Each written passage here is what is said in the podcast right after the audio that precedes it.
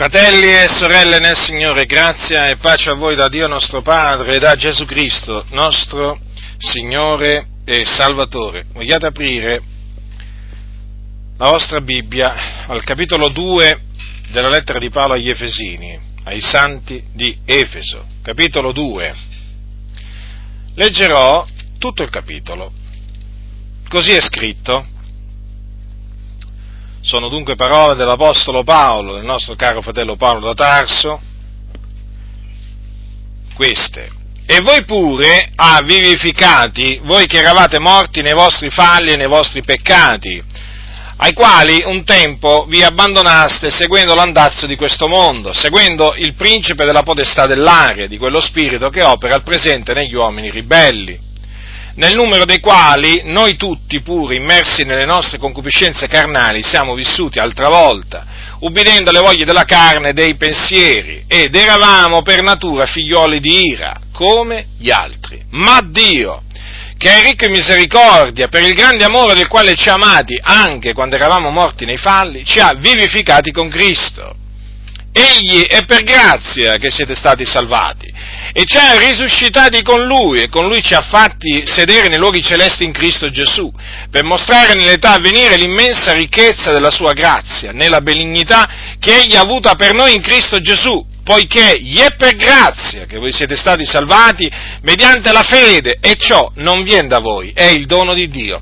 Non è in virtù d'opere, affinché ognuno si glori, perché noi siamo fattura di Lui, essendo stati creati in Cristo Gesù per le buone opere, le quali Dio ha innanzi preparate affinché le pratichiamo. Perciò, ricordatevi che un tempo voi, gentili di nascita, chiamati non circoncisi da quelli che si dicono i circoncisi, perché tali sono nella carne per mano d'uomo, voi dico, ricordatevi che in quel tempo eravate senza Cristo, esclusi dalla cittadinanza di Israele, ed estranei ai patti della promessa, non, es- non avendo speranza ed essendo senza Dio nel mondo.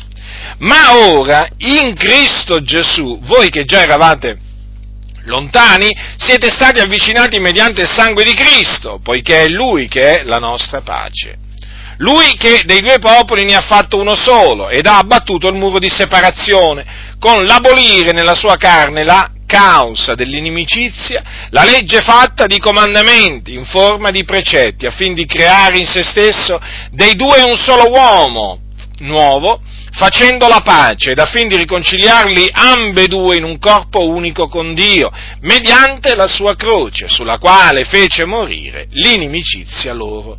E con la sua venuta ha annunziato la buona novella della pace a voi che eravate lontani e della pace a quelli che erano vicini poiché per mezzo di lui agli uni e agli altri abbiamo accesso al Padre in un medesimo spirito. Voi dunque non siete più né forestieri né avventizi, ma siete concittadini dei santi e membri della famiglia di Dio, essendo stati edificati sul fondamento degli apostoli e dei profeti, essendo Cristo Gesù stesso la pietra angolare sulla quale l'edificio intero, ben collegato insieme, si va innalzando per essere un tempio santo nel Signore. Ed in lui voi pure entrate a far parte dell'edificio che ha da servire di dimora a Dio per lo Spirito. Dunque qui l'Apostolo Paolo sta scrivendo, sta parlando a dei gentili, a dei gentili in Cristo Gesù, cioè persone che non erano ebrei, eh, ebrei di nascita e quindi che hanno vissuto, per, che avevano vissuto per un tempo esclusi dalla cittadinanza di Israele, estranei ai patti della promessa, perché non avevano speranza. Erano stati in quel periodo senza Dio nel mondo erano incirconcisi nella carne, badate bene, nella carne, ed erano chiamati incirconcisi da quelli che si dicevano circoncisi nella carne, quindi dagli ebrei.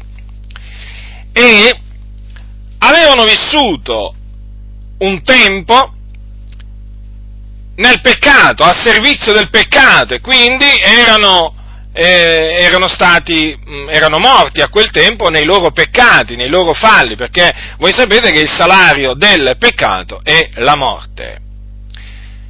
Anche loro erano stati a quel, te- erano a quel tempo eh, cioè prima di conoscere il Signore, prima di essere in Cristo Gesù, anche loro erano figliuoli di ira, come tutti gli altri, perché avevano servito, avevano vissuto ubbidendo alle voglie della carne e dei, eh, e dei pensieri, quindi l'ira di Dio era, era sopra di loro. Ma il Dio li aveva, nella sua grande misericordia, salvati. Li aveva dunque vivificati con Cristo. Loro che erano morti nei loro peccati, il Dio li aveva vivificati. E dunque, essendo che li aveva vivificati, gli aveva, gli aveva perdonato tutti i loro peccati, li aveva salvati.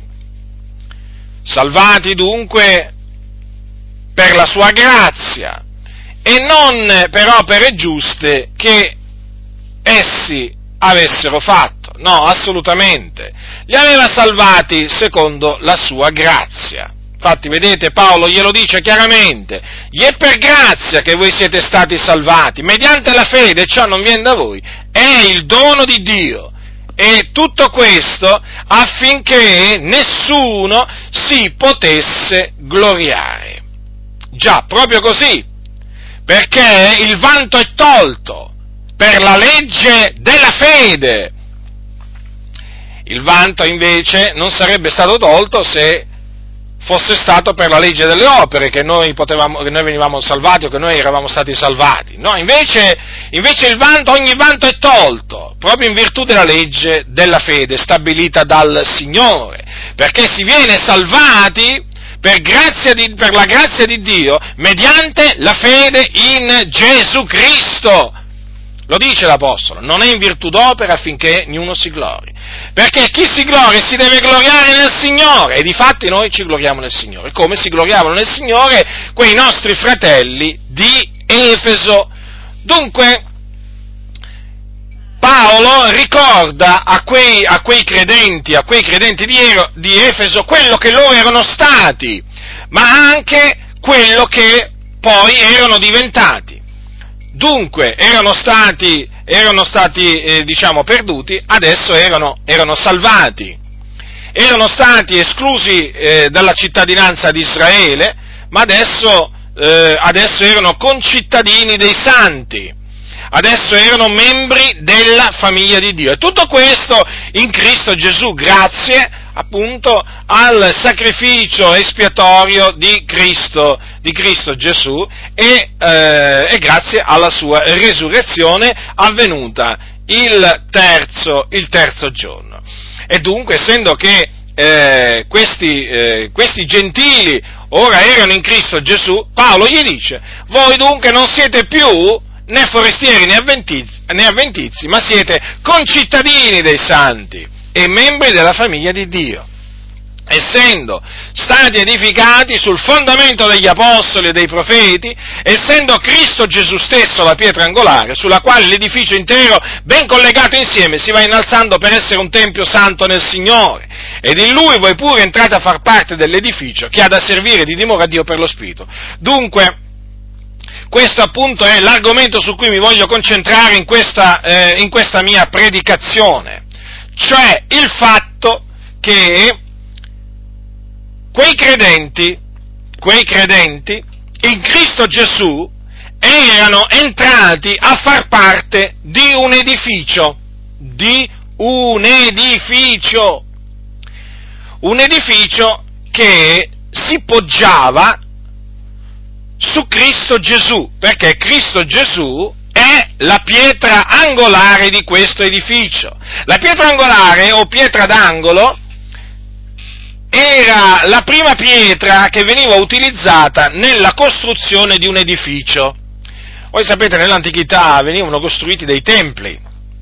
Ebbene, la prima pietra che veniva posta eh, per l'erezione di questo eh, edificio era considerata la pietra angolare. Ora, la pietra angolare di questo edificio,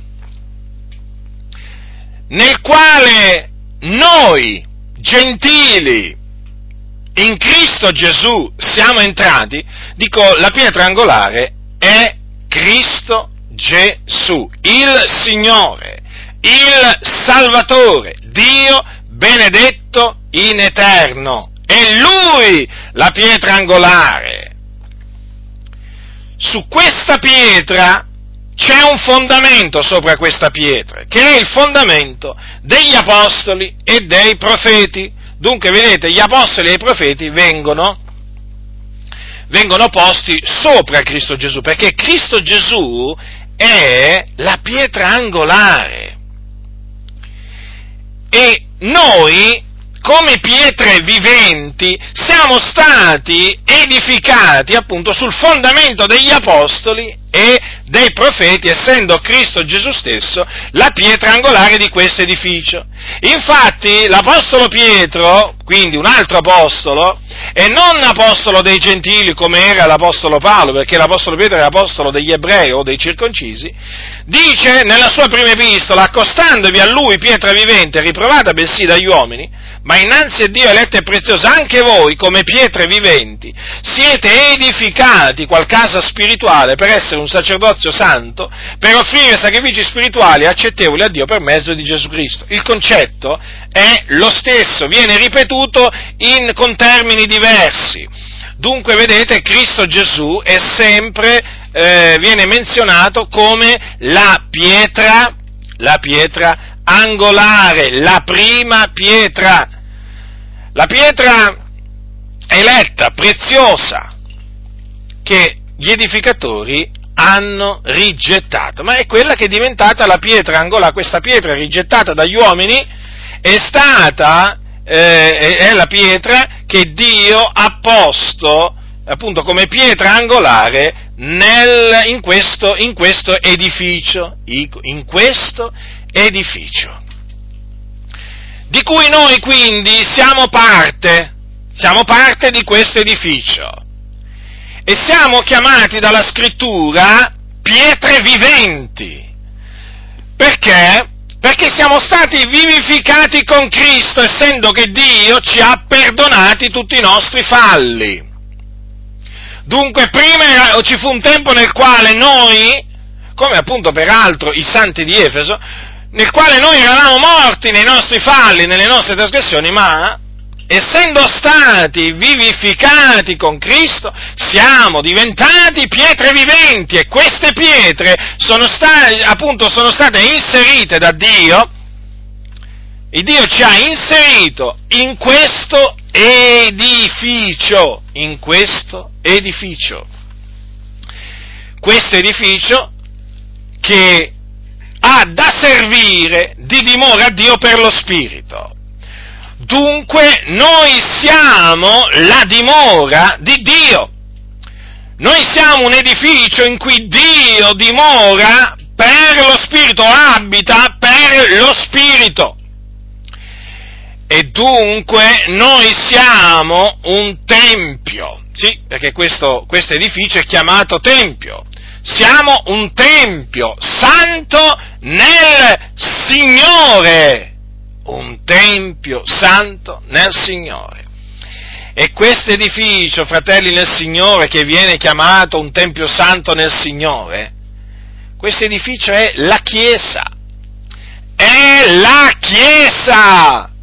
La Chiesa dell'Iddio vivente e vero, o la casa di Dio la casa di Dio, appunto perché il Dio dimora, dimora in noi. Noi quindi siamo la casa di Dio, noi siamo la casa di Dio, lo voglio ripetere e lo ripeterò fino a che avrò un alito di vita noi siamo la casa di Dio per la grazia di Dio.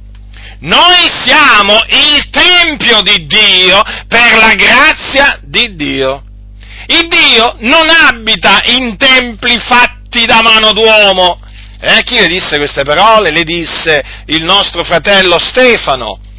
Le disse Stefano prima di essere ucciso a motivo della sua fede. Dice così, disse così Stefano. L'Altissimo però non abita in templi fatti da mano d'uomo, perché dice però? Perché poco prima ha, ha ricordato il fatto che Salomone, Salomone, il re Salomone, fu quello che edificò una casa a Dio. Allora, eh, proseguendo, dice Stefano, l'Altissimo, cioè Dio, però non abita in templi fatti da mano d'uomo, come dice il profeta il cielo è il mio trono, la terra è lo sgabello dei miei piedi. Quale casa mi edifichereste voi, dice il Signore, o quale sarà il luogo del mio riposo? Non è la mia mano fatto tutte queste cose, quindi vedete? Il Dio non abita in case fatte da uomo, o in, fatte da uomini, o in templi fatti da mano d'uomo. E dove abita allora dove abita allora l'Iddio vivente e vero? Abita in mezzo al suo popolo, in mezzo al suo popolo che lui ha riscattato col prezioso sangue, che è stato, il popolo che è stato riscattato col prezioso sangue di Cristo Gesù. Infatti l'Apostolo Paolo dice ai santi di Corinto, noi siamo il tempio dell'Iddio vivente, come disse Dio. Io abiterò in mezzo a loro e camminerò fra loro e sarò loro Dio ed essi saranno mio popolo. Vedete, sia, sia Stefano che Paolo hanno citato le scritture profetiche per dimostrare che il Dio non abita in templi fatti da mano d'uomo. Il Dio dimora nel suo tempio e il suo tempio siamo noi, siamo noi, Chiesa di Dio, il tempio nel quale il Dio abita, si è compiaciuto di abitare. Non sapete voi che siete il Tempio di Dio e che lo Spirito di Dio abita in voi? Fece questa domanda l'Apostolo Paolo ai santi di Corinto. Non sapete voi? Quindi noi, fratelli nel Signore, siamo il Tempio di Dio e questo Tempio è santo, questo Tempio è santo. Sapete, a, a, ad, Efeso, ad Efeso, i santi, eh, i santi di Efeso sapevano, eh, sapevano bene cosa, eh, cosa fosse un Tempio, perché a Efeso era stato eretto, comunque esisteva un tempio famoso, proprio molto famoso, ed era il tempio della, eh, della dea Diana, così la chiamavano, eh? così la chiamavano nell'antichità, la dea Diana, ed era un tempio maestoso, maestoso, eh? maestoso. Infatti voi trovate il riferimento a questo, a questo tempio, eh, non solamente chiaramente, non solamente nei libri di storia, eh, di storia antica o di archeologia, ma eh, nella Bibbia. Nella, nella, Bibbia proprio si parla di questo, eh, di questo tempio, di questo tempio chiamato Tempio della Grandiana. È scritto al capitolo 19 degli Atti degli Apostoli. Eh? E vi ricordate perché eh, scoppiò un tumulto a proposito della nuova via, perché un, un, un ehm, Demetrio, che era un orefice, che faceva dei tempietti di Diana in argento, procurava diciamo, parecchio guadagno agli artigiani. E allora li radunò a questi, a quelli che lavoravano, agli altri che lavoravano di tali cose e, e, si lamentò praticamente, si lamentò eh, si fece delle lamentele contro l'Apostolo Paolo. Perché? Perché secondo, eh, secondo Demetrio l'Apostolo Paolo eh, aveva delle, delle, gravi colpe in quanto aveva, aveva sviato, eh, aveva sviato parole, eh, parole appunto di questo Demetrio, tante persone non solo in Efeso ma quasi in tutto l'Asia, dicendo che quelli fatti con le mani non sono dei. Vedete quanto era franco l'Apostolo Paolo nel parlare. Infatti furono queste le parole che questo Demetrio riferì quando appunto ehm, radunò gli artigiani e, che, gli altri che lavoravano di cotali cose. Uomini, dice, voi sapete che dall'esercizio di quest'arte viene la nostra prosperità e voi vedete, udite che questo Paolo ha persuaso e sviato gran moltitudine non solo in Efeso ma quasi in tutta l'Asia, dicendo che quelli fatti con le mani non sono dei. Ascoltate, ascoltate cosa, cosa, disse questo uomo. E non solo, v'è pericolo che questo ramo della nostra arte cade in discredito. Allora, non solo v'è pericolo che questo ramo della nostra arte cade in discredito, ma che anche il tempio della grandea Diana sia reputato per nulla e che sia perfino spogliata della sua maestà, colei che tutta l'Asia e il mondo adorano. Vi rendete conto quindi quanto era, eh, era diciamo, famoso il culto di questa dea Diana ehm, a, a, Efeso e in tutta, e in tutta l'Asia? E a Efeso c'era proprio eh, il Tempio, eh? un Tempio che era considerato una delle, merav- una delle, delle meraviglie del mondo, ed era veramente un tempio maestoso. Quindi i santi di Efeso a cui l'Apostolo Paolo parlò, intesero bene che cosa intendeva Paolo quando gli disse che essi erano un tempio santo nel Signore, che erano entrati a far parte per la grazia di Dio dell'edificio che ha da servire di dimora a Dio per lo Spirito. Perché? Perché nel grande tempio, del, nel, nel, nel tempio di questa cosiddetta Dea Diana c'era naturalmente la statua, no? la statua che rappresentava la, la, la, cosiddetta dea, che veniva reputata naturalmente nell'antichità una, divi, una divinità, no? una divinità dagli, dagli idolatri, certo, dagli idolatri, perché mica era una vera divinità. Era, era, una delle tante false divinità, delle divinità straniere, che praticamente ehm, a cui veniva dato un culto, un culto, nell'antichità. Ci sono sempre state queste divinità straniere, sin dai tempi, sin dai tempi del popolo di Israele, nella terra di Canaan, divinità straniere. Sì, sì, sì, sì, divinità esecrande, così la scrittura le definisce ma perché naturalmente il culto a queste, a queste, divinità è un culto ai demoni e quel tempio, quel tempio alla cosiddetta dea Diana non era altro che un tempio di idoli, non era altro che un albergo di demoni, perché i demoni s'annidano in questi templi, sì, s'annidano. Se voi per esempio prendete oggi i templi che ci sono in India, eh, in India ci sono... Eh, molti templi dedicati proprio a questa o quell'altra divinità indù.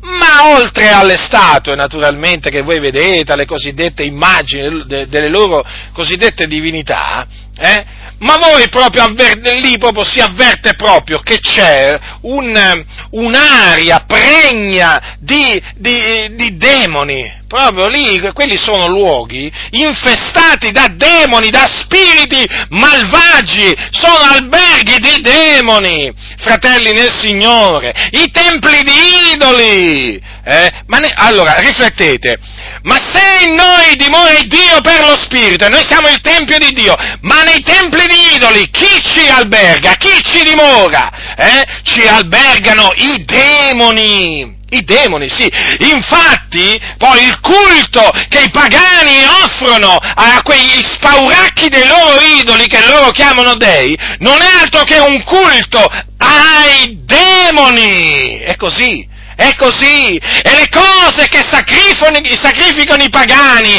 a questi loro idoli, a queste cosiddette divinità, sono cose sacrificate agli idoli, contaminate nei sacrifici agli idoli, che, da cui noi ci dobbiamo astenere, perché Dio ci comanda di non, avere, di non dobbiamo avere alcuna comunione eh, con, con, con i demoni. Noi non possiamo partecipare alla mensa dei demoni, perché noi partecipiamo alla mensa di Dio, noi in quanto te tempio di Dio. Dunque i templi, il tempio pagano, c'era un tempio pagano molto conosciuto a Efeso, eh? ai templi pagani, ma i templi pagani, cioè voglio dire, esistono ormai da, da, da, da, migliaia di anni, non è che qui adesso stiamo scoprendo chissà che cosa con i templi, i templi pagani che esistono, che esistono in India o in altre, o in altre nazioni come l'Italia. Come? Qualcuno dirà, anche in Italia ci sono templi pagani, ma l'Italia è pieno di templi pagani, è pieno, è pieno. È pieno zeppo, è pieno zeppa l'Italia di templi pagani, mi sto riferendo ai luoghi di culto della Chiesa Cattolica Romana, eh? a partire da quello che viene chiamata la Basilica di San Pietro, a Basilica di San Pietro, pensate un po' voi, poi c'è pure la Basilica di San Paolo, qui a Roma, noi siamo a Roma, eh, sappiamo bene no? che qui è pieno di basiliche, eh, dedicate a questo e a quell'altro, poi ci sono, senza parlare poi delle basiliche dedicate a Maria, allora questi luoghi di culto, definiti luoghi di culto cristiani, non sono assolutamente luoghi di culto cristiani, sono alberghi di demoni, anche quelli, anche quelli, sapete, e sono pieni di idoli sono pieni di idoli, sono templi di idoli, ma veramente templi di idoli. Ma allora la statua di San Pietro, tu mi dirai, cattolico romano, tu mi dirai, ma allora la statua di San Pietro è un idolo? Sì. Allora la statua di San Paolo è un idolo? Sì. Allora la statua di Maria è un idolo? Sì. Allora la statua di Gesù è un idolo? Sì, è un idolo, è un idolo muto, è un idolo in abominio al Signore. Sì, proprio così, e quelli che servono. Questi idoli sono idolatri. Sono idolatri, ascoltatemi cattolici romani che eh, ascolterete questa mia predicazione o quella state ascoltando, eh, vi voglio dire questo, voi siete degli idolatri perché state andando dietro agli idoli muti, eh? Sì, voi, voi, chiaramente siete come gli antichi, gli antichi pagani, no? Loro avevano la, la, la Diana, avevano tutti, tut, tutta una serie di, di, dei e voi, anche voi avete tutta una schiera di dei, eh? Sì, sì, anche voi avete tutta una schiera di dei, come ce l'hanno i giapponesi, no? Nella religione dello Shinto, o ce l'hanno, ce l'hanno, i cinesi nella loro religione, o ce l'hanno gli indù, anche voi avete la vostra lista di cosiddetti dei, eh? Sì, sì, dei però che non vi possono ascoltare, non vi possono vedere, perché quegli spauracchi dei vostri idoli hanno occhi e non vedono, hanno orecchie e non sentono, hanno gambe non, e non camminano, e non camminano, hanno bocche e non parlano, eh? E voi andate dietro a questi idoli muti, siete degli idolatri agli occhi del Signore, e i vostri templi, le vostre basiliche pieni di questi idoli eh, sono alberghi di demoni, alberghi di demoni! Ecco che cosa sono. E allora esattamente, esattamente alberghi di demoni lo sono questi luoghi di culto della Chiesa Cattolica Romana, eh, come lo era il tempio, il tempio della Grandea Diana, così, così veniva chiamato anticamente. E queste cose, ascoltatemi fratelli, bisogna dirle chiaramente, bisogna dirle con ogni franchezza. Eh? Questi, queste statue, queste immagini cosiddette sacre, eh, che sono appunto messe, costruite e poi messe in questi templi cosiddetti cristiani. Allora, questi sono idoli e quelli, sono, e quelli sono templi pagani. Avete capito come bisogna parlare ai cattolici romani? Bisogna parlare in questa maniera.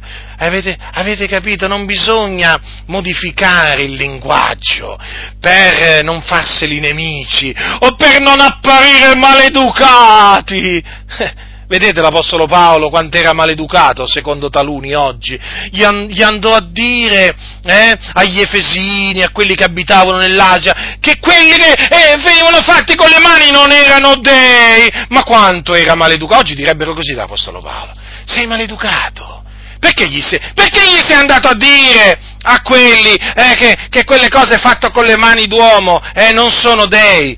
Perché io, magari gli avrebbero detto, perché sei andato a dire a quelli, eh, che quel loro tempio era un albergo di demoni? Gli direbbero le stesse cose, guardate, gli direbbero le stesse cose che dicono contro di noi, siete dei maleducati, voi così le anime le allontanate, eh sì, le avvicinate voi, sì le avvicinate voi andando, andando, andando, pure alla messa funebre in questi templi pagani, pieni di idoli, e li avvicinate voi le persone a, a, alla parola del Signore, e lo stiamo vedendo come le state avvicinando, eh, come lo stiamo vedendo, infatti stanno scappando, stanno scappando via dalle vostre cattedrali, oh, dai vostri templi, già, perché pure voi avete costruito i vostri templi, ancora statue non li avete messe, ma io credo che non passerà tanto tempo eh, che, che, vedremo anche lì delle statue, eh? anche lì vedremo delle statue, perché tanto gli idoli già ce li avete. Eh? Allora, fratelli nel Signore, ecco, bisogna parlare in questa maniera agli idolatri, non importa se indù, buddisti, cattolici romani. Così bisogna parlare a proposito di questi loro templi. Sono alberghi di demoni. Sì, ma perché? Perché lì ci sono gli idoli. Ci sono gli idoli, sì. E il culto agli idoli, il servizio agli idoli è un servizio ai demoni. Fratelli nel Signore, guardate che quando si parla di idolatria, si parla di un, di un peccato di un peccato, eh, diciamo che nella scrittura è menzionato tante volte. E voi dovete sapere questo, che l'Apostolo Paolo nel, nel, nel mettere in guardia i santi di Corinto, eh, e anche a Corinto c'erano templi pagani, eh, gli ha detto questo, che, gli ha detto questo, io dico che le carni che i gentili sacrificano, le sacrificano ai demoni e non a Dio. Avete capito quindi? Eh? Ecco, le, le, carni che i gentili sacrificavano, a chi le sacrificavano i gentili le loro carni? Ai loro idoli. Cosa ha detto Paolo? Che le, le sacrificavano ai demoni, ancora oggi è la stessa cosa. Il culto offerto agli idoli è un culto offerto ai demoni, ai demoni, agli spiriti malvagi. Allora capite per quale ragione noi, noi non abbiamo comunione con gli idolatri, perché noi siamo il Tempio dell'Iddio vivente e vero, l'Iddio Santo abita in noi, dimora in noi, e invece, e invece in costoro, in, que, in, questi, in questi, idolatri, eh, che cosa albergano? Gli idoli nel loro cuore, perché loro li hanno eretti non solamente nei loro santuari, nei loro templi, ma anche nel loro cuore. Ecco perché noi non abbiamo comunione con costoro, eh, con gli infedeli, non importa poi se si chiamano indù, buddisti, cattolici romani, perché sono idolatri, fratelli nel Signore. E allora che cosa dobbiamo fare? Cosa dobbiamo fare? Dobbiamo eh, uscire, appunto, la scrittura dice uscite e separatevi da essi. Questo diciamo infatti quando noi ci rivolgiamo ai cattolici romani, ravvedetevi, convertitevi dagli idoli all'Iddio vivente e vero, credete nell'Evangelo e uscite, separatevi. Agli induisti gli diremo dalla religione indù, ai buddisti dalla religione buddista, ai cattolici romani dalla religione cattolica romana, uscite, separatevi e il Signore vi accoglierà e vi sarà per Dio, vi sarà per Padre, eh, perché vi accoglierà come suoi figlioli, come dice come dice la Sacra Scrittura, dice Paolo, infatti, ai santi di Corinto, uscite di mezzo a loro, separatevene, dice il Signore, e non toccate nulla di mondo, vi accoglierò, vi sarò per padre, voi mi sarete per figlioli e per figlioli, dice il Signore Onnipotente. Capite qual è il messaggio da rivolgere a costoro? Perché costoro appunto sono, allora, non solo si recano nei templi, ehm, eh, in templi pagani, usiamo questa espressione perché è un'espressione giusta, eh, dove appunto hanno eretto degli idoli, ma loro, loro stessi, in loro, hanno eretto degli idoli nel loro cuore.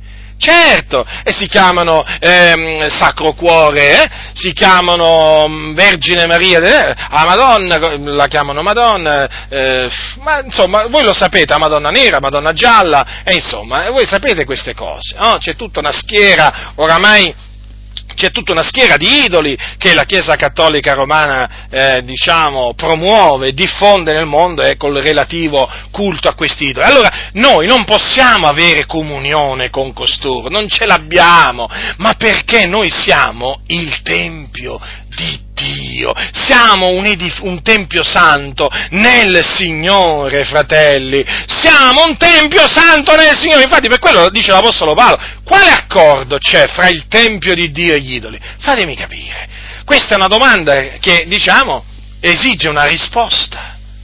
Quale accordo fra il Tempio di Dio e gli idoli? C'è accordo? C'è accordo? C'è accordo tra le luci e le tenebre, c'è comunione fra la luce e le tenebre? No, e allora non c'è nessun accordo tra il Tempio di Dio e gli idoli. E infatti non andiamo d'accordo, non andiamo d'accordo, non andiamo d'accordo, ma perché noi siamo il Tempio di Dio per la grazia di Dio? E loro sono invece che cosa? Sono un tempio di idoli, di idoli, fratelli. Ecco perché poi alcuni fratelli, eh, soprattutto all'inizio della, della conversione, mi chiedono ma come mai non sento comunione con i miei parenti, mi sento distaccato, li sento lontani, eh, eppure loro si dicono cristiani, vanno a messa, ma per quale ragione? Perché quelli sono tempio di idoli. Quelli adorano, adorano gli idoli, servono gli idoli, offrono un culto ai demoni. Ecco perché noi non sentiamo di avere comunione con i cattolici romani, come anche con gli induisti, i buddisti e tutti gli idolatri che ci sono sulla faccia della terra. E allora mi diranno che sono maleducato, come al solito. Mi diranno che io allontano i cattolici. Ma, a dire la verità, i cattolici romani prendono. Ci sono molti cattolici romani che ascoltano le mie predicazioni, eh? anche, se non, anche se non condividono, eh, diciamo, diverse cose, parecchie cose che io dico, però però preferiscono ascoltare me anziché uno di quelli che gli va a dire eh, Gesù ti ama, ti accoglie così come sei. Sì, proprio così, proprio così. Preferiscono sentire predicare me che gli dico siete degli idolatri e siete sulla via della perdizione, vi dovete quindi ravvedere, convertire e credere nell'Evangelo e uscire dalla Chiesa Cattolica Romana, perché sanno che gli dico la verità, magari ancora non riconoscono la verità, eh, ma apertamente, perché la coscienza li accusa e magari ancora sono lì per lì, non sanno se uscire, magari dicono no, magari sono magari indecisi, perplessi, però preferiscono uno che gli dice la verità, che non li lusinga, anziché uno che gli va a dire Gesù ti ama e ti accoglie così come sei, con tutti i tuoi idoli, allora Dio ti accoglie così come sei, eh? Con tutti i tuoi idoli? Vergogna! E perché non c'è questo messaggio di ravvedimento, di conversione dagli idoli, eh, dagli idoli a Dio, eh, oggi nelle chiese? Ma ormai perché i cattolici romani vengono considerati dei cristiani, dei fratelli, dei fratelli, ma quelli sono idolatri, quelli devono diventare cristiani, perché quelli sono ancora idolatri, quindi bisogna portargli il messaggio che si deve portare ai peccatori, eh? Ma vi rendete conto qui? Ma vi rendete conto cosa sta succedendo? Molti evangelici chiamano cristiani quelli che sono idolatri, non sanno, non sanno, veramente nemmeno più cos'è un cristiano, molti oramai non hanno più l'idea di cosa sia un cristiano, come non hanno l'idea di cosa sia appunto la casa di Dio o il Tempio di Dio. Infatti, non hanno capito proprio niente ancora. Infatti chiamano il loro luogo di culto la casa di Dio, o il Tempio di Dio, o anche la Chiesa di Dio. Ma insensati, ma come leggete? Ma che sta scritto? Ma la Bibbia, sapete cos'è? La Bibbia è la Sacra Scrittura. Ad essa bisogna fare riferimento. Ma come vi permettete di chiamare un luogo di riunione, casa di Dio, la casa di Dio. Ma come vi permettete di chiamare un luogo di riunione, un luogo di culto? Il Tempio di Dio o la Chiesa di Dio, quando tutto ciò è apertamente in contrasto con la parola di Dio. Evidentemente a voi non vi interessa niente di quello che dice la parola. Non vi interessa niente! Ma se la Bibbia dice che noi siamo il Tempio di Dio, perché dovete chiamare il luogo di riunione il Tempio di Dio? Se la Bibbia dice che noi siamo la Chiesa dell'Iddio vivente, è vero. Perché dovete chiamare il luogo di culto Chiesa? Se la Bibbia dice che noi siamo la casa di Dio, perché dovete chiamare il luogo di culto casa di Dio? Per quale ragione? Non c'è una ragione biblica. Le vostre sono menzogne. Volete fare apparire il luogo di riunione dove voi vi radunate come un luogo sacro, eh?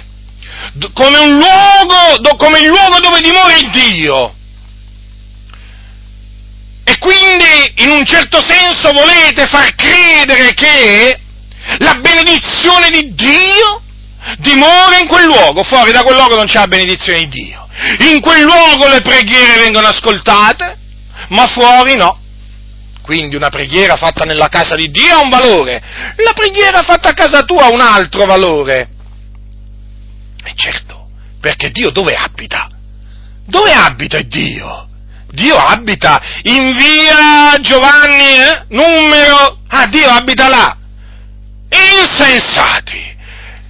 Insensati! Ma, ma voi allora la parola del Signore, a voi la parola del Signore non interessa. Dice il Dio vivente è vero, qual casa mi edifichereste voi, dice il Signore. Eh? Pensate di avere costruito una casa a Dio? Un tempio? Ma l'Altissimo non abita in templi fatti da mano d'uomo.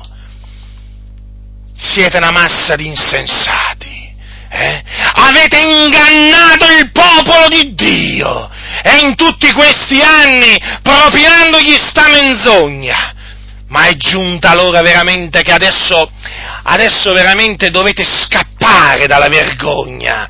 Dovete scappare dalla vergogna. Appena incontrate un fratello che vi dice, voi errate grandemente perché non conoscete le scritture.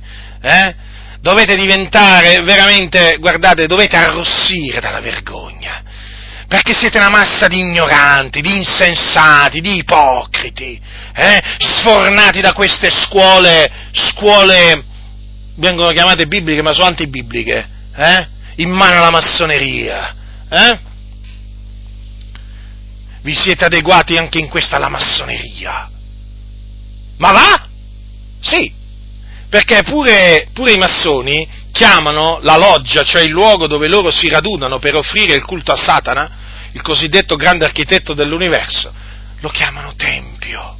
È il Tempio, ed è un Tempio sacro, ed è un Tempio sacro per i massoni! E infatti basta vedere quando uno ci entra dentro, eh? ci sono tante fotografie in internet dei, di questi templi massonici, basta vedere quanto è sacro. No? Anche loro, naturalmente, hanno le loro, le loro immagini, anche loro hanno i loro simboli, naturalmente simboli esoterici, occulti, tramite i quali naturalmente si addensano i demoni in quei templi.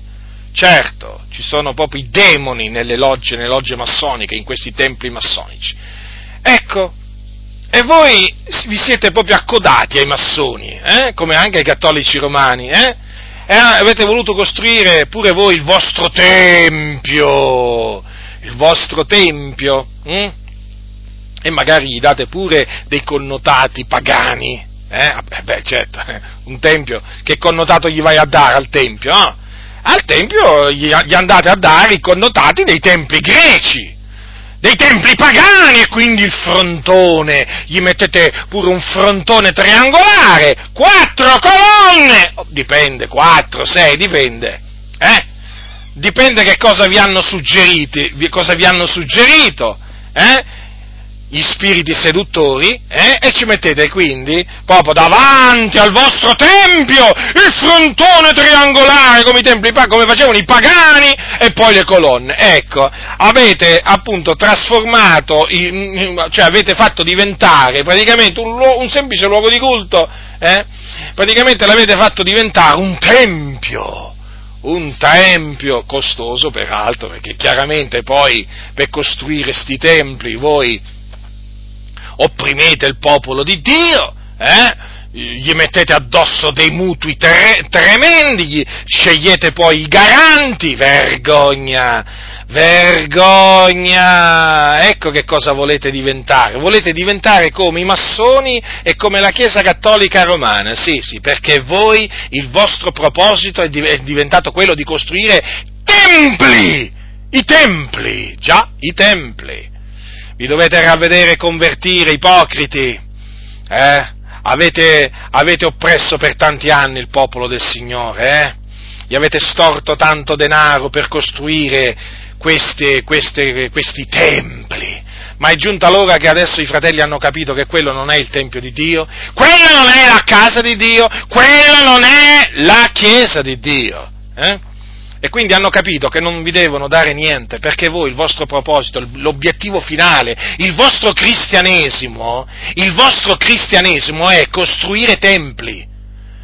Avete capito? È questo, sì, proprio così. Siccome hanno, capi- hanno, capito in che cosa consiste il vostro cristianesimo, tanti fratelli adesso non vi danno più niente, né decime né offerte. Ma non è che hanno smesso di dare, no, no, no, no, no, danno, danno ai bisognosi, a quelli che veramente hanno bisogno, eh? danno per l'opera del Signore, sì, certo, ma non danno più per la vostra opera, che è quella di costruire templi. È sempre a costruire templi, templi, templi, templi, templi. Eh? Ormai potete mettere, pure, potete mettere persino pure una, voglio dire, ah, cioè, una ditta di costruzione praticamente. Fra poco, secondo me, metterete su una ditta di costruzione per la vostra denominazione, eh? per costruire templi. Eh? Vergogna vergogna, avete preso veramente dal paganesimo, come, come, peraltro la Chiesa Cattolica Romana. La Chiesa Cattolica Romana ha preso da, dal paganesimo e voi vi state uniformando alla Chiesa Cattolica Romana. Ma certo che vi state uniformando, in tutto e per tutto, la state proprio seguendo. Eh, state proprio seguendo le orme della Chiesa Cattolica Romana. Ve l'ho detto, l'unica differenza è che ancora non ci avete statue. Eh? Ma io credo che è una questione di tempo, è una questione di tempo, perché tanto ormai, anche perché voi le statue non li chiamate idoli, voi li chiamate opere d'arte, per cui credo che prima o poi ci metterete pure le vostre opere d'arte. Eh? E poi se qualcuno si dovesse cominciare a prostrare davanti alle, alle op- a queste opere d'arte, ma voi gli, gli, gli direte con la, la vostra abituale astuzia, ma fratello, l'idolo è nulla, certo, l'idolo è nulla, ma dietro l'idolo chi c'è? C'è Satana. Certo, l'idolo è nulla. Intanto è vietato di costruire idoli, la Bibbia vieta di costruire idoli. E poi è vero che l'idolo è nulla, come diceva l'Apostolo Paolo, però il culto offerto agli idoli è un culto ai deboli. Il servizio reso agli idoli è un servizio ai deboli. Ma a voi non vi interessa niente della parola di Dio. Però sapete, ci sono ancora anime a cui la parola di Dio interessa. Ve lo faccio sapere, eh? Ve lo faccio sapere. Già lo sapete, eh? Avete capito che ancora oggi ci sono persone a cui la parola di Dio interessa. E siccome che queste persone hanno capito che invece a voi la parola di Dio non interessa, hanno accettato la parola e rigettato le vostre ciance, come bisogna fare, esattamente come è sempre successo quando qualcuno ha scoperto la verità. Allora, per tornare per tornare appunto all'argomento, diciamo, principe che ho deciso di trattare. Allora, noi fratelli nel Signore siamo un edificio, un edificio che ha da servire di dimora a Dio per lo Spirito, dunque eh, Dio abita in noi, e siamo un tempio santo nel Signore. Allora, attenzione, Cosa dice l'Apostolo Paolo, dice l'Apostolo Paolo di questo, di, cosa dice ai santi di Corinto? Se uno guasta il Tempio di Dio, il Dio guasterà lui, poiché il Tempio di Dio è santo e questo Tempio siete voi. Quindi, il Tempio di Dio com'è che, eh, com'è che, può essere guastato? Il Tempio di Dio può essere guastato con, tramite l'introduzione di false dottrine, quindi di eresie di perdizione.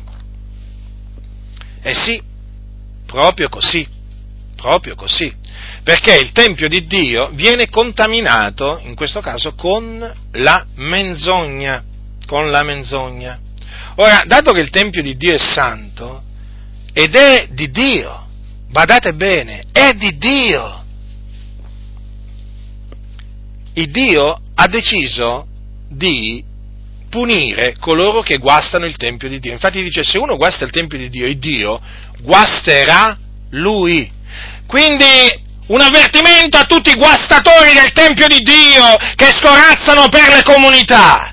Il Dio vi guasterà, vi castigherà, eh, vi farà ricadere sul vostro capo il male che avete fatto al Tempio dell'Iddio vivente e vero con le vostre eresie, con le vostre falsità, tutto il male, il Dio ve lo, ve lo, farà ricadere sul capo. Lo ha detto tramite l'Apostolo Paolo. Noi ci crediamo, voi non ci credete perché voi, perché voi credete alla parola del Signore, ma se voi ci credeste parlereste di tutto quello che dice la parola del Signore. Voi non ci credete a tante cose che dice l'Apostolo Paolo, Lo so che non ci credete, lo so che non ci credete. L'incredulità alberga nel vostro cuore. E appunto per questo, appunto per questo, voi prendete piacere a guastare il Tempio di Dio, ma il Dio a suo tempo, il Dio a suo tempo guasterà voi, eh? Io vi ho avvertiti, ravvedetevi fino a che siete in tempo. Ravvedetevi, convertitevi dalle vostre vie malvagie, non avete niente da perdere, ci avete tutto da guadagnare, ascoltatemi, ascoltatemi, il Tempio di Dio è santo, il Tempio di Dio è la Chiesa, è il popolo dei riscattati, e voi che avete guastato, voi volpi, volpi che avete guastato il Tempio di Dio, che è anche la vigna del Signore, attenzione, perché l'ira di Dio si sta per scatenare sul vostro capo, eh, sul capo di alcuni già si è scatenata. Per quello vi esorto, ravvedetevi, convertitevi. Ma con chi pensate di avere a che fare? Con me? No, no, no, no. Voi non avete, non avete a che fare con me, avete a che fare con il Dio vivente, è vero. Io sono niente. Io sono niente. Dio è ogni cosa. Quindi il Tempio eh, appartiene a Dio, non appartiene a me. Non appartiene a me. La Chiesa è di Dio. Non è mia. Alcuni pensano che la Chiesa è loro. La mia Chiesa! Le mie pecore! Ma quali pecore tue? Ma che le hai comprate tu col tuo sangue? Eh? Quanto ti sono costate queste pecore? Fammi capire, le mie pecore! Gesù ha chiamato le pecore le mie pecore, perché lui è il sommo pastore. Tu se sei un pastore devi sapere che le pecore del, sono del Signore e ti sono state affidate affinché tu le pasci, non affinché tu le maltratti o affinché tu ti approfitti di loro o affinché tu gli estorci del denaro o li opprimi eh? per pascere te stesso, no? Il Signore te le ha date affinché tu le pasci, affinché tu ti prendi cura di esse se non ti prendi cura di esse, eh, il Dio ti castigherà, capito? Ti punirà per le tue malvagie azioni. Ma cosa pensi? Ma tu cosa pensi? Eh? Che le pecore del Signore eh, sono anime qualsiasi, sono pecore del Signore, comprate col prezioso sangue di Cristo, imbiancate col sangue di Cristo, sono anime preziose, sono costate il sangue di Gesù. Cristo ha dato la sua vita per le sue pecore. E voi che cosa vi siete messi a fare? A dire le mie pecore, la mia Chiesa. Già questo è peccato. Poi a questo peccato ci si aggiunge pure, ci si, ci si devono aggiungere tutti gli altri peccati che avete commesso contro le pecore del Signore. Ah, se non vi ravvedete! Ah, se non vi ravvedete! Il Signore, l'Iddio vivente è vero, eh? vi punirà per le vostre malvagie azioni, lo ha detto Lui, lo ha detto Lui, perché le pecore sono sue, sono proprietà del Signore, non sono vostra proprietà. Allora, fratelli nel Signore, questo è un, Dunque è un punto, è un punto fondamentale da capire, da proclamare ai quattro, proprio, ai quattro canti della terra. Noi siamo il Tempio di Dio, noi siamo un Tempio santo nel Signore. Non è una cosa grande, fratelli nel Signore, questa? Certo che lo è. Certo che lo è, noi. Noi che non eravamo un popolo, ora siamo il popolo di Dio. Eh? Noi che non avevamo ottenuto misericordia, ora abbiamo ottenuto misericordia. Noi che eravamo morti nei nostri falli, nelle nostre trasgressioni, ora siamo vivi. Siamo stati infatti vivificati con Cristo e siamo delle pietre viventi che fanno parte di questo glorioso edificio che ha costruito Cristo Gesù. Già, Cristo Gesù, io edificherò la mia chiesa, disse. Eh? E lui, di lui era stato detto che avrebbe costruito il Tempio dell'Eterno. E lui e lui lo ha fatto, lo ha fatto. E lui è la pietra angolare. Lui è la pietra angolare sulla quale l'edificio intero, ben collegato, si, eh, collegato insieme, si va innalzando. Eh? Quando voi vedete in certe fotografie questi templi antichi o i modelli di questi di questi templi antichi, perché chiaramente di alcuni templi diciamo, è rimasto ben poco, quanto a rovine, ma voi vedete no? quanto, fo- quanto, fossero maestosi, no? come si innalzavano in maniera maestosa, infatti colpivano lo sguardo. Ebbene, fratelli nel Signore, ebbene, fratelli nel Signore, quelli erano templi di idoli, eh?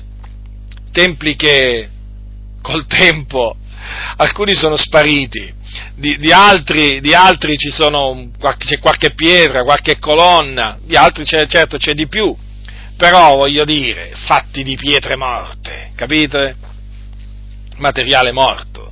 E invece noi siamo il Tempio di Dio, eh, il Tempio di Dio, perché questo Tempio è fatto di pietre viventi, di pietre vivificate da Dio vivificate da Dio, fratelli. Fratelli, dovete, dovete, porre attenzione a quello che dice la Sacra Scrittura. Quando voi vedete l'assemblea, no? quando voi vedete l'assemblea dei santi, voi, fratelli, dovete sapere questo, che quello è il Tempio di Dio, l'assemblea, sì, non il luogo di riunione.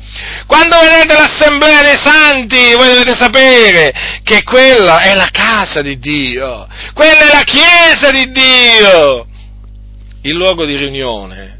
Il luogo di riunione non è né la chiesa, né la casa di Dio e né il tempio di Dio, fratelli fratelli, guardate che coloro che comprendono questo sono beati, sono beati, perché vengono liberati da una delle menzogne più diffuse eh, in, mezzo, in, mezzo, alla Chiesa, che è quella di reputare il luogo di riunione un luogo sacro, eh, la casa di Dio. Avete mai, sentito, avete mai sentito pastori dire dal pubblico, benvenuti nella casa del re dei re?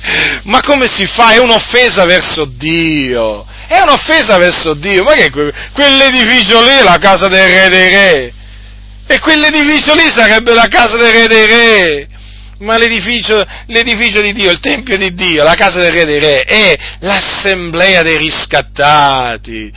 Benvenuti nella Chiesa di Dio! Ma perché quel luogo di riunione è diventato la Chiesa adesso?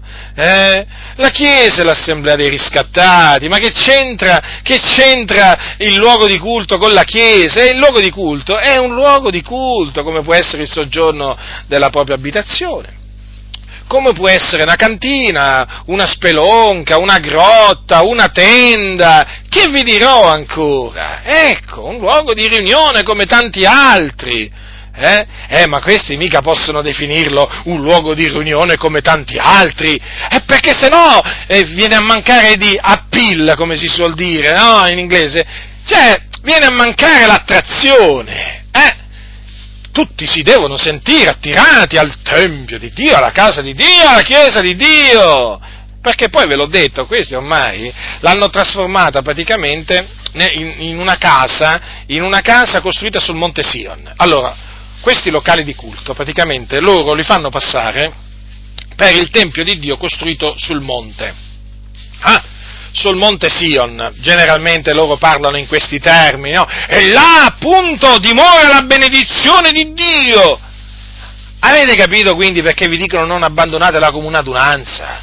Perché se tu abbandoni, abbandoni il loro tempio, tu abbandoni Dio praticamente. E certo, per forza di cose. Eh? Abbandonare abbandonare eh, allora, la, allora, la, comune adunanza, loro, guardate, adesso vi spiego un'altra cosa, la comune adunanza, loro in effetti non, è, non, è, non la intendono come assemblea dei santi, la intendono come luogo fisico, eh, luogo di riunione, comprendete? Allora, chi abbandona eh, quello che loro chiamano la casa di Dio, abbandona Dio, capite? Infatti, appena uno smette di frequentare loro, questi loro templi, dicono che si è sviato. Certo, si è sviato. Dove va quel fratello? Ma si radunano in casa, si radunano in casa con altri fratelli, offrono il culto al Signore. Ah, si è sviato, poverino. Si è sviato. Ah, si è sviato. Perché si è sviato? È perché si raduna nelle case. Adesso fanno il culto in casa Ah, fanno il culto in casa, quindi si sono sviati. Ah, significa questo sviarsi allora. Ah, abbiamo capito allora che cosa significa sviarsi per queste, per queste organizzazioni. Sviarsi praticamente significa abbandonare i loro templi maestosi, eh? Dove veramente ci si addormenta a sentirli predicare, ma ci, ah, anche senza sentirli predicare, eh, sono dei dormitori, veri e propri dormitori, se non proprio dei cimiteri, eh, allora per costoro sviarsi significa non frequentare più i loro templi, ma beati, ma beati quelli che smettono di frequentare i vostri templi, ma beati come sono liberi questi fratelli, si sentono liberi, sapete? Liberi, sono tornati a fare quello che facevano i santi antichi per le case, eh? per le case, e questi sono i sviati, questi sono gli sviati. Pensate un po' voi che idea eh, diciamo, hanno costoro dello sviamento. Eh? Per loro uno che ha, abbandona il tempio, il loro tempio, è uno sviato. Uno sviato, sì sì fratelli nel Signore, anche perché è sviato perché poi non porta più la decima alla cassa del tesoro. E dov'era la cassa del tesoro se non nel Tempio di Gerusalemme? E quindi capite, questa idea del Tempio Santo, eh, appunto del luogo di costruzione eh, dell'edificio, come, gli serve anche per prendere le decime allora, perché se no non potrebbero dire appunto alla Chiesa di portare, di portare le decime nella casa del tesoro, alla casa di Dio, comprendete? Voi direte, voi direte che ci manca, ci mancano pure i leviti, vabbè, ma anche lì hanno, hanno escogitato un sofisma, hanno escogitato un sofisma dicendo che i pastori sono i leviti, eh già, certo, certo, certo. Eh beh, ma d'altronde loro qualcosa si devono inventare, no? Perché appunto i leviti erano quelli che dovevano riscuotere le decime. Allora, loro che cosa dicono? Beh, ma i leviti ce li abbiamo noi. E chi sono? E sono i pastori. Ah, sono i pastori. Quindi i pastori sono discendenti di Levi. Vergogna! Vergogna, ipocriti insensati! Vi dovete ravvedere di tutte queste falsità che state dicendo ormai da tanto tempo. Ma ormai le hanno scoperte, tanti le hanno scoperte queste falsità eh, e non, port- non, vanno più nel, nel, vostro tempio, vostro tempio quello, eh, che quello non è il tempio di Dio, non vengono più nel vostro tempio e non vi vengono più a portare di conseguenza le decime. Che bella notizia, ma noi, ma noi quando sentiamo queste notizie ci rallegriamo, ma ci rallegriamo perché i fratelli finalmente hanno capito, hanno capito che quello non è il tempio di Dio. Eh? E, e, che lì appunto no, non devono essere portate le decime, come peraltro le decime non devono essere portate in nessun altro diciamo, luogo di riunione perché la decima non è un precetto, non è un precetto eh, diciamo, eh, che eh, deve essere insegnato, eh? come invece doveva essere insegnato sotto la legge di Mosè, perché la decima non fa parte della legge, della legge di Cristo. Comprendete dunque, è un punto fondamentale, fratelli del Signore, questo, perché, eh, perché oggi c'è, c'è proprio ormai da tanto tempo, eh, no oggi, diciamo, ma comunque da tanto tempo ormai c'è un tentativo eh, di far credere quello che non è praticamente, quello che non è, quello che non è. E infatti voi avete notato che queste organizzazioni si fondano, si fondano sui locali di culto. E certo, loca- come la Chiesa Cattolica Romana, è la stessa maniera. Come, guardate, è così. Il loro obiettivo è prendere, diciamo, impossessarsi del territorio. Guardate, è così, è così. Guarda, anche se magari non ce n'è bisogno nella maniera più assoluta, perché magari sono, che vi posso dire io, dieci anime, quindici anime, no, devono costruire un tempio, eh, maestoso, perché l'obiettivo di queste organizzazioni è prendere il controllo del, del paese sì, sì, cioè della nazione praticamente. Eh? Come la Chiesa Cattolica Romana che deve costruire una basilica qua, una cattedrale là? Ecco, ormai il sentimento è il medesimo, è il medesimo, è proprio il medesimo. E poi, naturalmente, questo viene giustificato dicendo che quella è la casa di Dio, comprendete l'inganno? E molti ci hanno creduto, e molti ci hanno creduto, ma adesso molti non ci credono più perché hanno scoperto veramente eh, che cos'è la vera casa, la, la, la, casa di Dio qual è veramente, eh, come anche la Chiesa, il Tempio di Dio. Questo è un punto fondamentale, fratelli del Signore, perché, sapete, sembra un punto di poco, di poco valore, ma se voi ci riflettete, se voi ci riflettete, è un punto molto importante, perché nel Nuovo Testamento ripetutamente, ripetutamente viene messa l'enfasi sul popolo, sul popolo, sull'assemblea dei riscattati e non sul luogo dove si radunavano i riscattati. Invece oggi fateci, uh, fateci attenzione su che cos'è che viene messa enfasi sul luogo di riunione, sul luogo, sui luoghi di riunione. Vedete, hanno spostato l'attenzione e adesso sapete che cosa si può dire, proprio lo possiamo dire con ogni franchezza, che hanno più valore i luoghi di riunione che coloro che dentro si radunano. Infatti non c'è paragone, guardate, non c'è paragone! agli occhi di queste organizzazioni i locali di culto valgono più dei membri dei santi, è assicurato questo è assicurato. E di fatti si vede come li trattano. Se voi vedete il trattamento che riservano ai locali di culto, i loro templi, e il trattamento che riservano eh, ai fratelli, alle sorelle, voi vi accorgerete proprio in maniera proprio evidente eh, che questi onorano i templi, i loro templi, ma disonorano e disprezzano il Tempio di Dio e hanno fatto nascere, hanno fatto nascere in tanti il rispetto, il rispetto massimo verso il falso Tempio di Dio, cioè il luogo di riunione, e hanno fatto nascere in molti il disprezzo massimo verso il vero Tempio di Dio. Proprio così, proprio così. E difatti vorrei, vorrei farvi notare, a proposito di questo loro disprezzo verso il Tempio di Dio, che il disprezzo verso il Tempio di Dio equivale al disprezzo verso il corpo, il corpo fisico, eh? fatto di carne e ossa dei santi. Perché dico questo? Perché appunto il Dio dimora in noi, già in noi, in queste membra. E loro, praticamente, il loro disprezzo verso il Tempio di Dio, da che cosa anche si vede?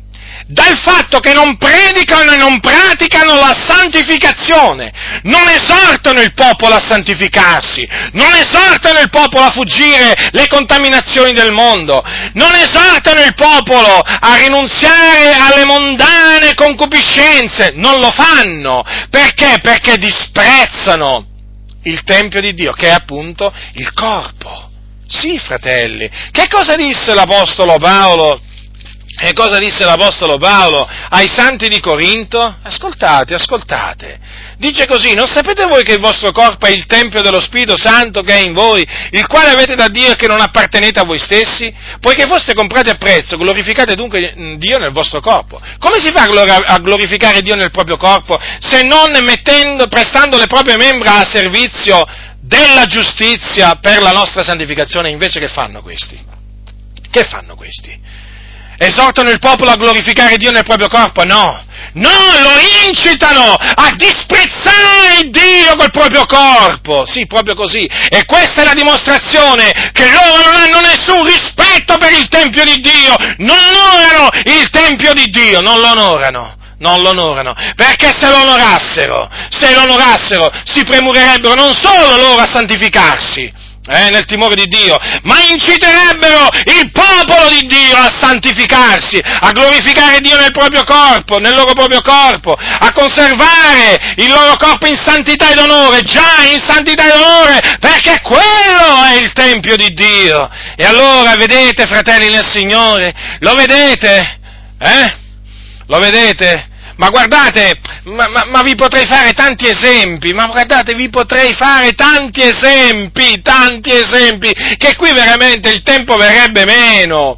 Ma vi faccio un esempio, vi faccio un esempio.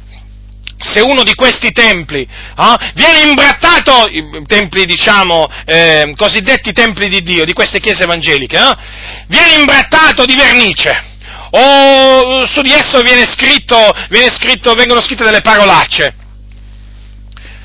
notizia, attenzione, notizia subito sui loro, sui loro giornali, giornalini, televisioni, radio, è stato profanato il Tempio di Dio, è stato profanato il Tempio di Dio, sì, sito in via, mm. ah sì? È stato profanato il Tempio di Dio, com'è che è stato profanato? perché ci hanno scritto qualche parolaccia sopra. Eh? Ah, lì c'è stata una profanazione. Se invece i credenti se ne vanno in una spiaggia nudista, ma anche che non è nudista, a mettersi mezzi nudi al mare, no, mica profanano il Tempio di Dio, no, non fanno niente di male. Se i credenti si fanno qualche tatuaggio addosso, eh? Magari con su scritto Gesù ti ama, o Dio amore, eh?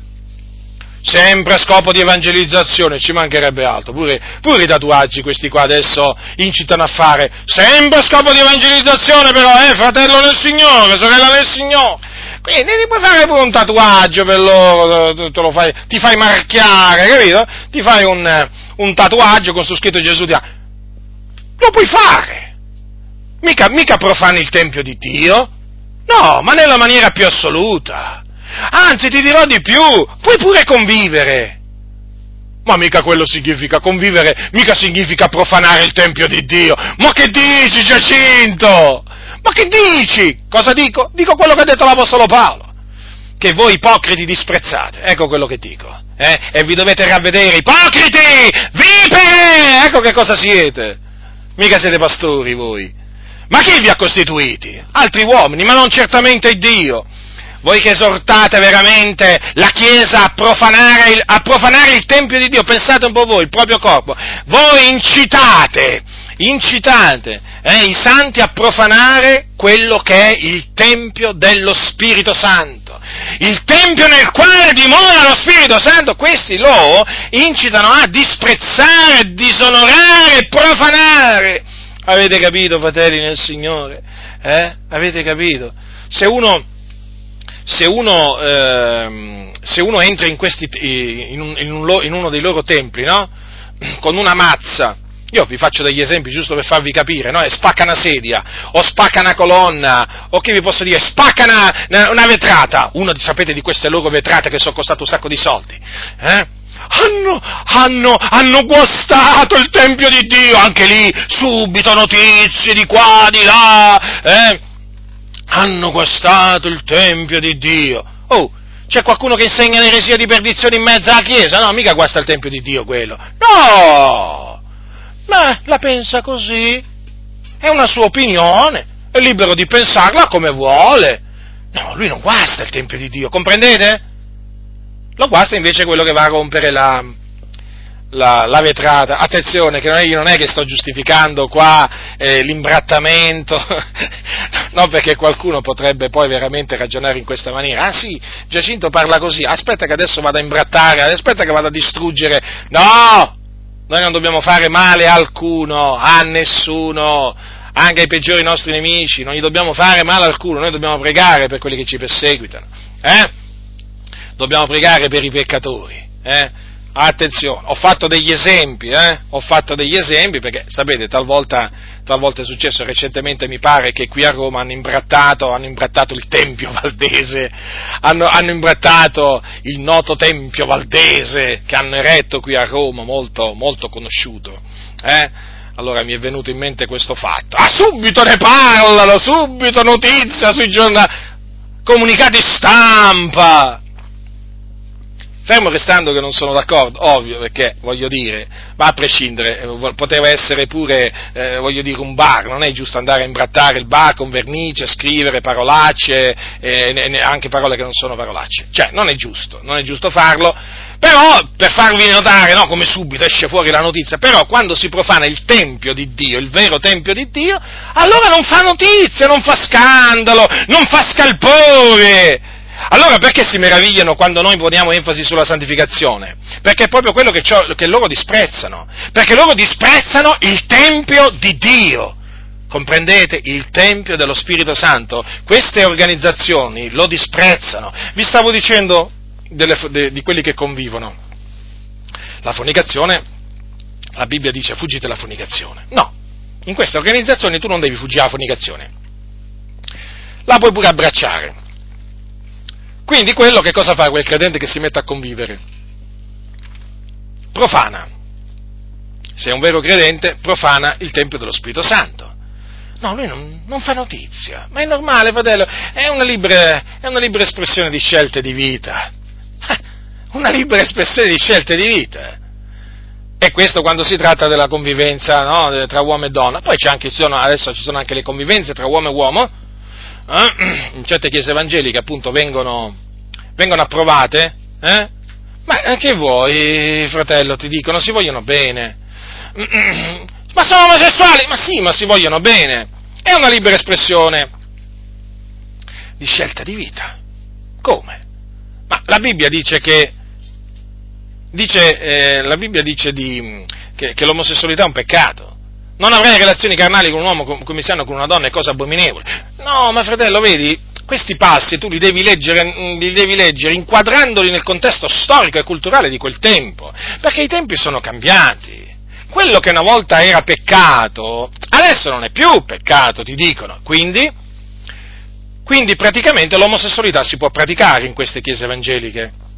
Allora, ma profanano il Tempio dello Spirito Santo, profanano il Tempio di Dio. Ma che male c'è? Non c'è nessun male. Ma tu vedi il male dappertutto, mi dicono. Ma vedi il male dappertutto. Ma si vogliono bene, perché devi vederci il male? Perché ci vedo il male? Perché ci vedo il male? Perché il male c'è. Voi non lo vedete invece perché siete ciechi.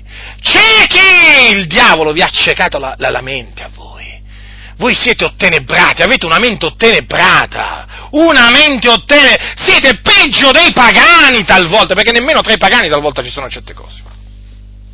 Sì, sì, proprio così, avete compreso allora? E poi certo, gli vai a dire, eh, gli vai a dire che non ti devi fare un tatuaggio addosso, ma ti ridono in faccia questi impostori. Ti ridono in faccia, ma perché per loro, per loro, il, il nostro corpo non è il Tempio dello Spirito Santo, non è il Tempio di Dio, è un, è un corpo umano, punto e basta, come lo è quello dei pagani. Infatti, vedete, non parlano mai in questi termini come vi parliamo noi, ma certo, perché se dovessero cominciare a parlare come parlavano gli apostoli, poi dovrebbero esortare, cioè se dovrebbero spiegare che il nostro corpo è il Tempio di Dio, che noi siamo il Tempio di Dio, che Dio dimora in noi per lo Spirito Santo, poi dovrebbero di conseguenza esortare a conservare questo Tempio in santità ed onore. E che cosa significa conservare il Tempio poi in santità ed onore, il Tempio di Dio? Significa astenersi dalle concupiscenze carnali dalle concupiscenze mondane, dall'impietà, e questi tutto vogliono dire tranne questo, perché a loro piace darsi all'impietà, a loro piace darsi alle mondane concupiscenze, alle, alle carnali concupiscenze, e allora, e allora spostano tutto su un, altro, su un altro tempio, falso tempio di Dio, che è appunto le, diciamo, il loro, il loro, luogo di riunione. Avete capito? È quello poi che va santificato, è quello che va conservato in santità ed onore, capito? E quindi loro lo abbelliscono con eh, materiali molto preziosi, eh? Ehm, e certo, perché quello poi è il Tempio di Dio. Come, come, lo devi presentare tu il Tempio di Dio? Non lo puoi mica presentare, non lo puoi mica costruire come una qualsiasi costruzione. Lo devi appunto costruire con materiali molto costosi. Gli devi mettere su delle vetrate di quelle che costano tantissimi soldi, marmi, colonne. Insomma, gli devi fare proprio... I, tutto quello veramente che puoi fare, eh, diciamo, per, per renderlo veramente attraente, anzi super attraente Avete capito? Quello poi diventa il Tempio di Dio. E tu non puoi parlare in queste comunità poi del vero Tempio di Dio, non puoi parlare di santificazione, cosa gli interessa a questi? Ma che cosa gli interessa a questi della santificazione? Ma questi ridono, ti scherniscono se tu gli, se tu gli dici che, che, noi credenti dobbiamo conservare il nostro, il nostro corpo in santità ed onore, ti ridono, ti deridono e noi li ammoniamo, li riprendiamo, li sgridiamo. Eh? Capite? Vedete dunque, la scrittura spiega la scrittura. Invece questi cosa hanno fatto? Questi hanno annullato, hanno annullato proprio Mm, tante parti del consiglio di Dio, è sempre per amore di disonesto guadagno.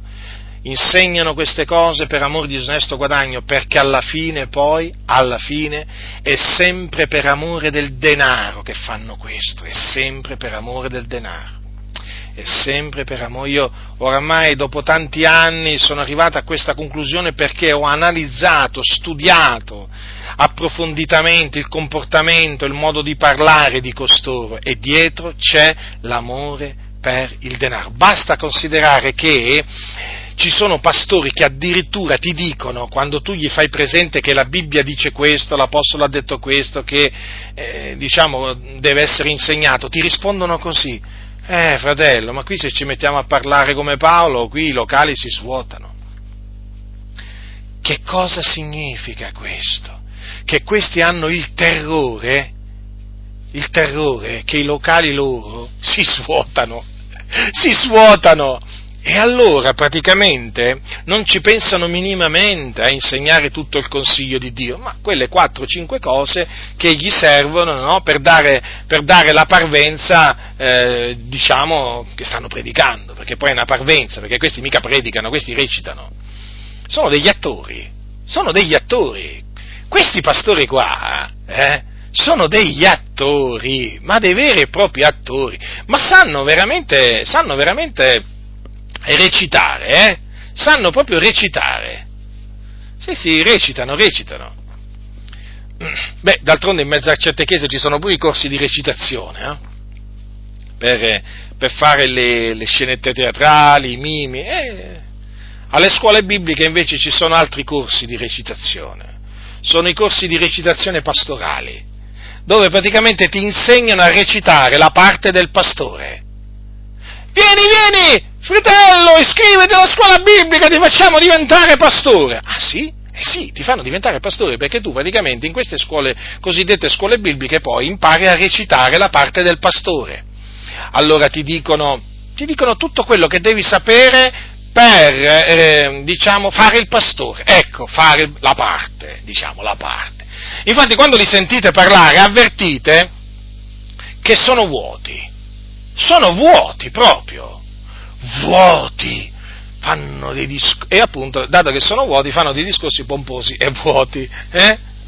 Non hanno niente, niente, e ci credo che tanti stanno scappando da questi, da questi luoghi di culto. E dove vanno?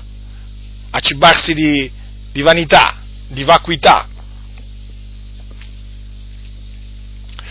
Allora, fratelli nel Signore, come dice dunque l'Apostolo, l'Apostolo Pietro, e io prima ve l'ho letto, accostandovi a lui, pietra vivente, riprovata bensì dagli uomini, ma innanzi a Dio eletta e preziosa, anche voi, come pietre viventi, siete edificati qual casa spirituale per essere un sacerdozio santo, per offrire sacrifici spirituali accettevoli a Dio per mezzo di Gesù Cristo. Quindi vedete, siamo una casa spirituale per essere, dice, un sacerdozio santo.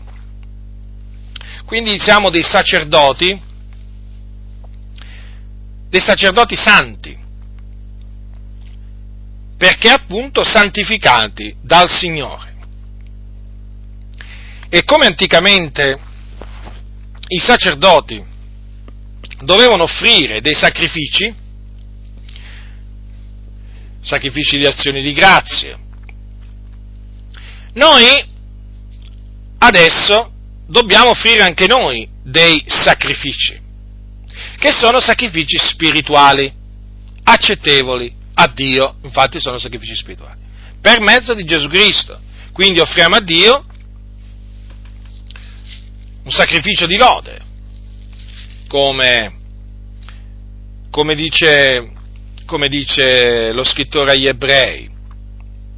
Per mezzo di lui dunque offriamo del continuo a Dio un sacrificio di lode, cioè il frutto di labbra confessanti il suo nome. Ma badate bene, ci sono altri sacrifici che dobbiamo, dobbiamo offrire, che sono questi, e non dimenticate di esercitare la beneficenza, di far parte agli altri dei vostri beni, perché è di tali sacrifici che Dio si compiace. Quindi vedete, ci sono anche questi sacrifici di cui Dio si compiace. Eh? Che appunto consistono nel fare del bene a livello pratico a coloro, al nostro prossimo, a coloro che sono della famiglia dei credenti. Noi dobbiamo fare del bene a tutti, principalmente a quelli della famiglia dei credenti. quindi dobbiamo far parte agli altri dei nostri, dei nostri beni materiali. Quindi noi siamo una casa spirituale, una casa spirituale.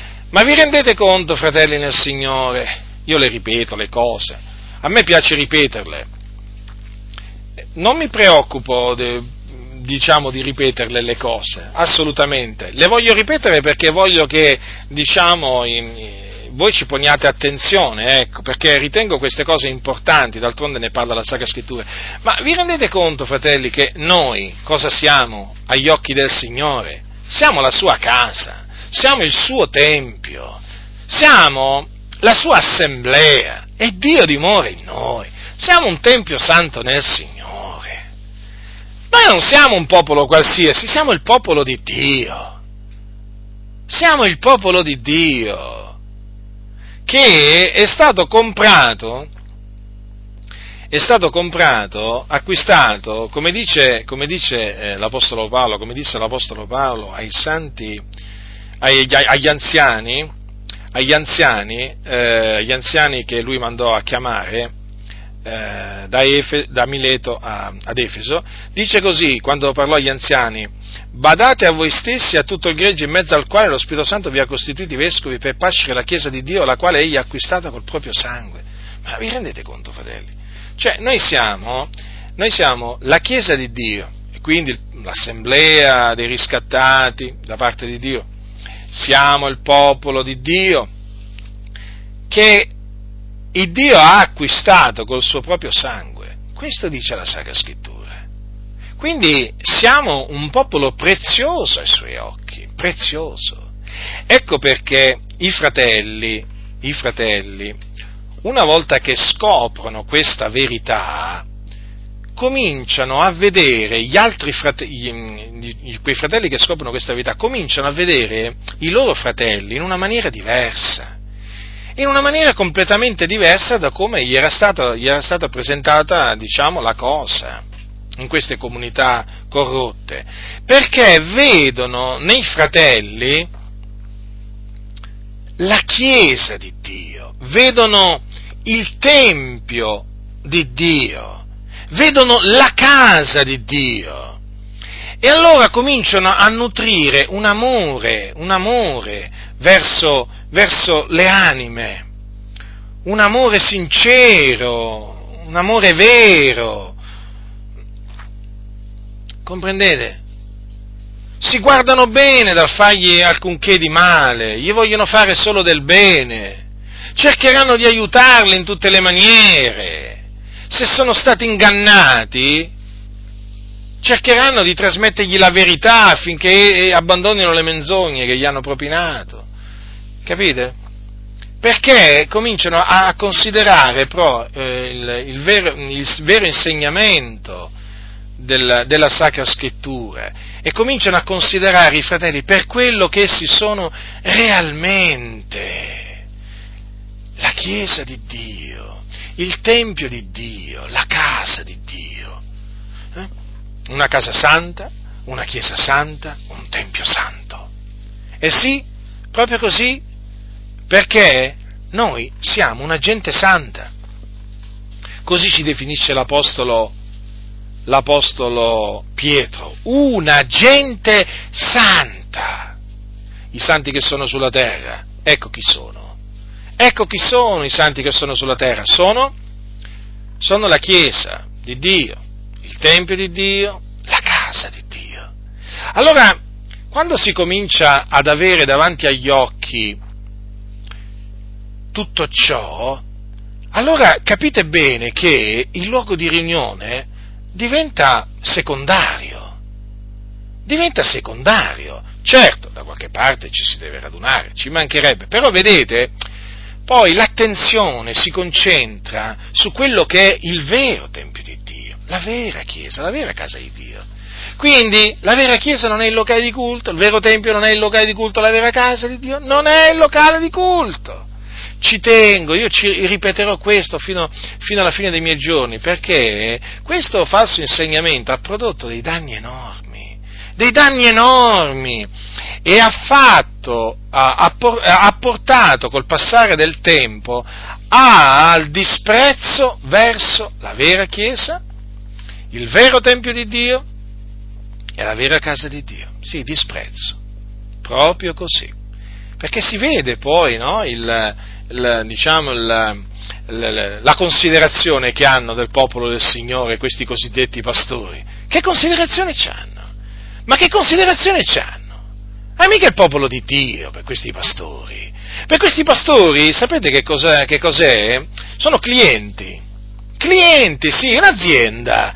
Eh sì, questi hanno, hanno, hanno, trasformato proprio, hanno trasformato i locali di culto, le chiese, in aziende, in aziende, in centri commerciali, dove appunto procacciano il loro interesse.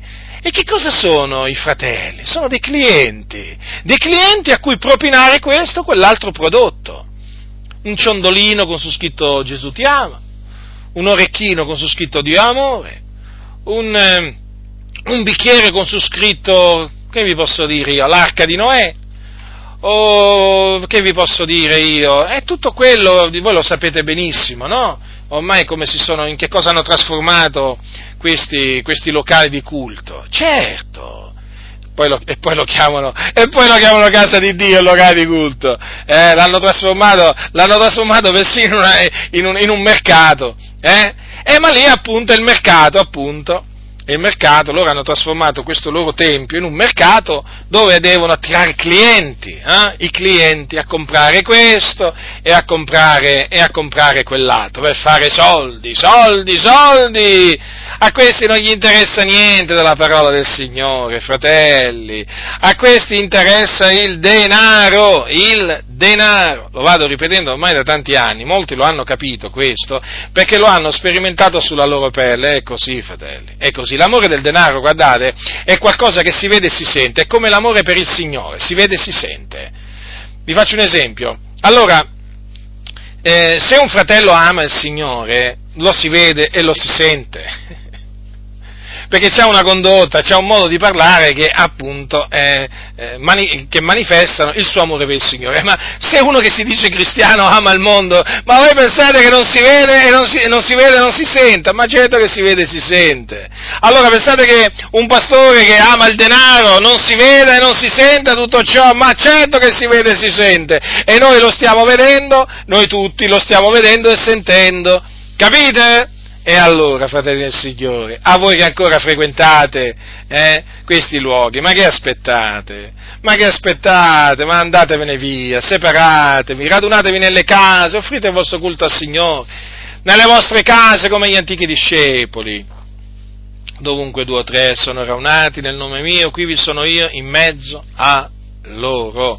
Pensate, cosa ha detto Gesù? Che in mezzo a chiunque si raduna, si raduna eh, a quei due, a, a, quei tre che si radunano nel nome del Signore, ecco il Signore è là presente. Dico, il Signore della gloria, eh?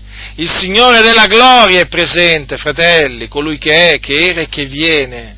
E allora, quindi, fate tesoro, fratelli del Signore, di, questa, di questo mio insegnamento, di questa mia esortazione, perché ritengo che avere chiaro il concetto di, di, Tempio di Dio è importante, come anche naturalmente di Chiesa di Dio e di Casa di Dio. È importante, fratelli, è importante perché molti sfruttano, usano la menzogna, la menzogna per adescare, adescare le anime.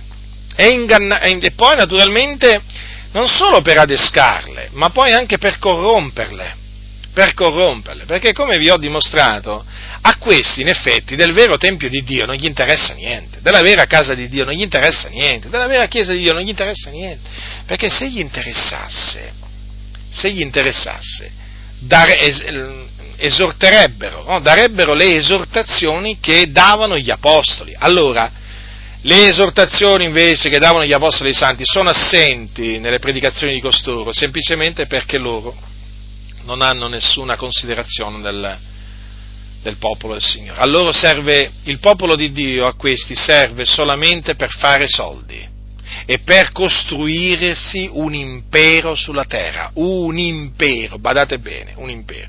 Che cosa ha fatto la Chiesa Cattolica Romana nel tempo? Ma voi pensate che la Chiesa Cattolica Romana non è partita, diciamo così, come sono partite queste denominazioni? Certo. Che cosa è diventata la Chiesa Cattolica Romana? È diventato un impero, un impero un impero mondiale, eh? E quindi che cosa vogliono diventare queste denominazioni? Un impero. Sì, proprio così, un impero. E quindi uscitevene, separatevene veramente, e il Signore sarà con voi e, e benedirà l'opera delle vostre mani. Il Signore vi onorerà, il Signore vi conforterà, vi, confort- vi confermerà nella fede, vi confermerà in ogni opera buona, in ogni buona parola. Quindi voglio terminare quindi con le parole, le parole del nostro caro fratello Paolo agli Efesini, che ho già letto, ma le voglio ripetere. Voi dunque non siete più né forestieri né avventizi, ma siete concittadini dei santi e membri della famiglia di Dio essendo stati edificati sul fondamento degli apostoli e dei profeti, essendo Cristo Gesù stesso la pietra angolare sulla quale l'edificio intero, ben collegato insieme, si va innalzando per essere un tempio santo nel Signore. Ed in Lui voi pure entrate a far parte dell'edificio che ha da servire di dimora a Dio per lo Spirito. La grazia del Signore nostro Gesù Cristo sia con tutti coloro che lo amano con purità incorrotta. Amen.